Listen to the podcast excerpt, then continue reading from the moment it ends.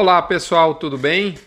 Sou o Rodrigo Albuquerque e você está comigo no Mini Front, edição número 434, que está indo ao ar no dia 17 e 18 de abril, no meio do mês. Muito bem, essa semana, pessoal, já que a gente está aqui para falar do curto prazo, é disso que nós vamos já engatar uma primeira. Essa semana começou de um jeito e terminou de outro.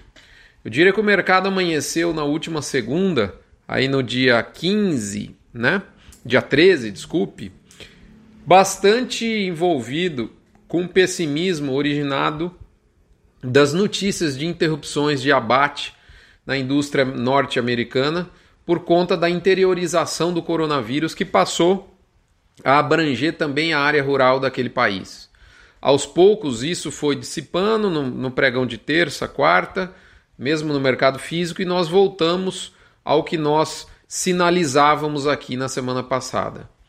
Ou seja, a gente observa, e isso ficou claro mais para o fim da semana, de dois até quatro preços diferentes de arroba dentro de uma mesma praça de maneira escancarada, o que é fruto da coexistência, na minha opinião, de dois mercados completamente diferentes.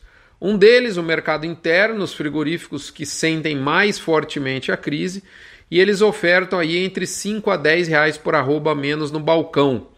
Sabendo disto, é comum estas indústrias receberem ofertas de boiadas mais eradas que são direcionadas para essa turma por parte dos invernistas. Por quê? que eles estão direcionando os bois mais erados para o mercado interno? Porque as plantas exportadoras também têm um preço desagiado para esse boi Europa. Ah, desculpa, para esse boi erado. Mas na maioria das praças, a turma acaba querendo aproveitar nas indústrias exportadoras o boi de preço mais alto. Então, no frigir dos ovos, o boerado não entra em volume na indústria exportadora.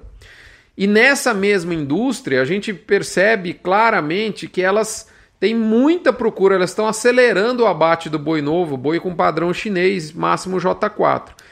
Esse gado não, não é farto, ele é escasso, tanto que além de sobrepreço, não raro, a gente observa boiadas embarcadas viajando bastante longe, fora do usual, para poder, em cima de caminhão, para poder aproveitar a carne para exportação.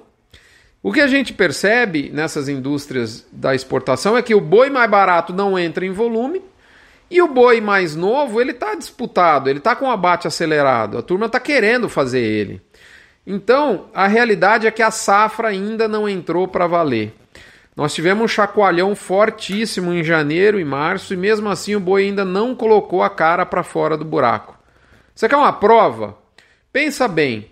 Nós estamos com abate em volume claramente reduzido por vários motivos, ou porque a indústria deliberadamente quer pôr o pé no freio, ou porque está em férias coletivas, ou porque está com dificuldade de cumprir a, a, as, as, as exigências do Ministério do Trabalho aí precisa diminuir fluxo de pessoas e mesmo assim, a gente vê uma certa sustentação dos preços da arroba nos últimos dias. O indicador Exalc B3 não arredou o pé dos 200 reais. Então, se a gente tivesse uma oferta muito grande, uma enxurrada, com abate menor, certamente a gente teria preços bem mais pressionados. A gente vê sim alguma pressão nas praças, né? O risco de base, nesse momento, nós entendemos consideravelmente maior.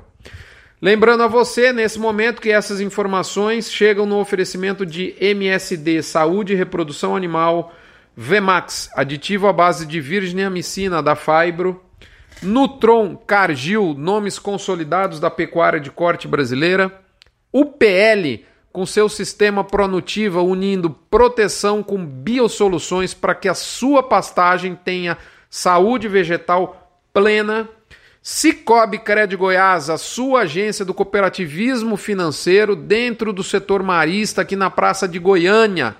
Vá procurar lá o meu amigo Ricardo e Vinícius, você vai ser muito bem atendido. E por fim, Boitel da Agropecuária Grande Lago de Jussara, Goiás, no nosso estado de Goiás. Muito bem.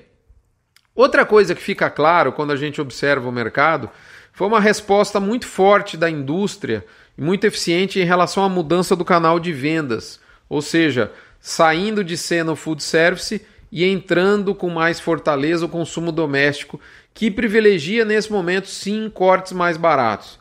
Certamente isso prejudicou o mix de venda, mas manteve em certa medida o fluxo comercial. Essa benesse, ou seja, manter-se, a, a indústria se mantém vendendo, aliada a uma menor dinâmica de volume de abate e ao bom dreno do volume exportado, China, Oriente Médio, acabou por sustentar o atacado no mercado interno nas últimas semanas permitindo que nós entrássemos num certo equilíbrio momentâneo, momentâneo ainda que tênue, você pode me, me, me questionar e eu concordo, mas há sinais claros que tem uma janela comercial fluindo entre o gado do abate, o gado, o gado, o atacado e o varejo. Com essas mudanças todas, a coisa está ainda fluindo, o pulso ainda pulsa.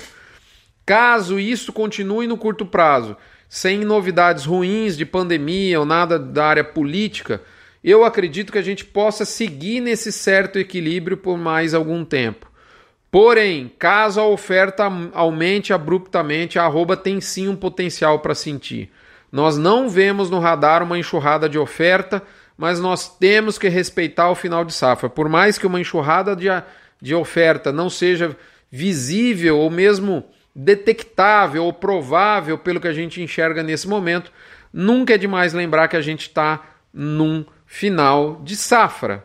Ok? Gente, para finalizar, enquanto tudo isso que eu estou dizendo no mercado físico, fiz um, um, um raio-x da última semana e a perspectiva para a próxima, eu acabei de te entregar aqui. Eu vejo no universo estreito da B3, com poucos contratos em aberto, Nada além da turma enxergar um palmo à frente do nariz, ou seja, ninguém quer colocar nenhuma aposta além do mês presente. 15 dias é o que a bolsa se propõe a enxergar. Fora disso, ela projeta um pessimismo forte, uma perda de 10 reais daqui a 45 dias, ou seja, no nosso final de safra, e uma entre safra invertida. Ela está colocando que as de hoje até o final da safra a gente perde 10 reais por arroba e desse momento, de maio, junho para outubro, nós só recuperemos R$ reais desses 10 perdidos. Ou seja, ela coloca uma curva de entre safra invertida, cerca de R$ reais abaixo do físico de hoje. Resultado, o pecuarista está desistindo de confinar e esse é o fato mais relevante na semana. Saiu inclusive uma pesquisa de intenção de confinamento da Socom com uma diminuição de 10% no volume de animais confinados. É sobre isso que nós tratamos no Front Premium para o específico agora para os assinantes. Convido você a se tornar um assinante, a contribuir da campanha do Agro contra o Câncer, doando um real por assinante mês para o Hospital de Amor, que por sinal tem sentido uma perda forte na sua arrecadação de março de 2020 frente a março de 2019. Nós não podemos, nesse momento de maior exigência no setor hospitalar, deixar a nosso hospital de amor com uma arrecadação bem menor, sofrendo aí com o coronavírus no momento de maior demanda. Muito bem, é isso. A gente precisa, nesse momento, da sua atenção da campanha do agro contra o câncer.